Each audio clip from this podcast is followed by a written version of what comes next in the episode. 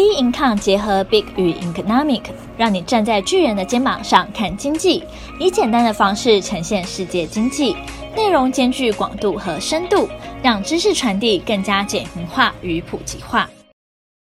Hello，各位听众好，欢迎收听本周的小资生活理财树。那我们今天呢，要跟大家聊聊说，你中了吗？就是这些坏习惯让你赔钱。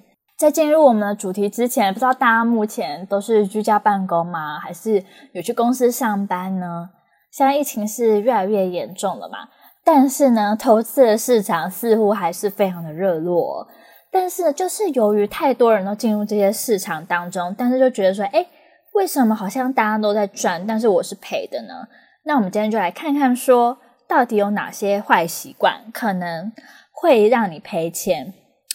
因为很多人啊都会觉得说，怎么进场之后就开始反转，或者是说是不是真的没有投资命啊？那这时候大家真的要好好审视了一下哦。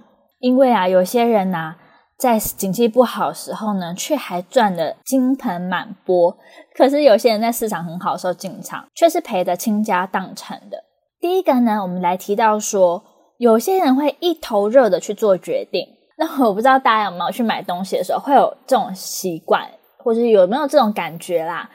就是呢，平常去的时候，柜姐呢可能跟你说：“哇，这东西好好看呢，好漂亮，好适合你。”我看到这商品的当下，我觉得好棒，就把它买下去了，就有点一头热。但是回家之后呢，却就是后悔不已啊。那这时候啊，在投资上面也会有这种状况。投资一档股票的时候，常常都是一头热的情绪，那会忽略到说原本设定的投资组合的配置。所以呢，应该说要花时间去仔细评估当中的机会跟风险，来增加你对这间公司的信心，并且了解他说他们到底有什么风险，再进去投，而不是一头热的栽进去。再第二点坏习惯就是急于一步登天。那我相信啦，大家做的投资呢，一定都希望睡觉起来都是被钱压着啊，就当亿万富翁这样子，很想要赶快致富，然后变成股神。那为了要增加投资报酬率，所以投资中呢会过于急躁跟鲁莽。那这时候就需要耐着性子来评估一下自身的状况，因为并不是所有人都可以一步登天，一步变成股神。在第三点坏习惯，没有设定的投资停损的规则。我觉得不管是在投资上啊，或是说平常在玩麻将、玩扑克牌的时候，大家都会有一种赌性跟不认输。认为自己看好标的没涨，那就等它涨就好啦。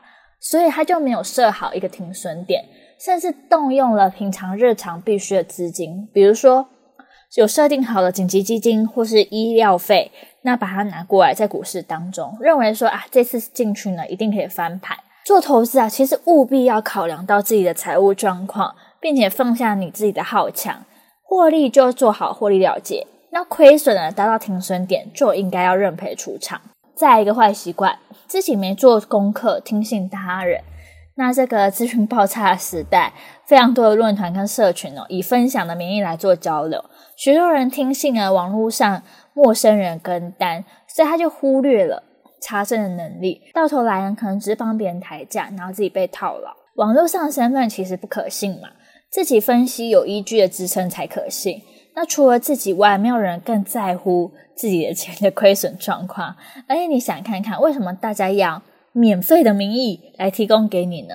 大家真的不要忘记一句话：免费的是最贵的哦，没有天下没有白吃的午餐。那这些坏习惯你有吗？如果有的话呢，请大家放下这些坏习惯，重新开始。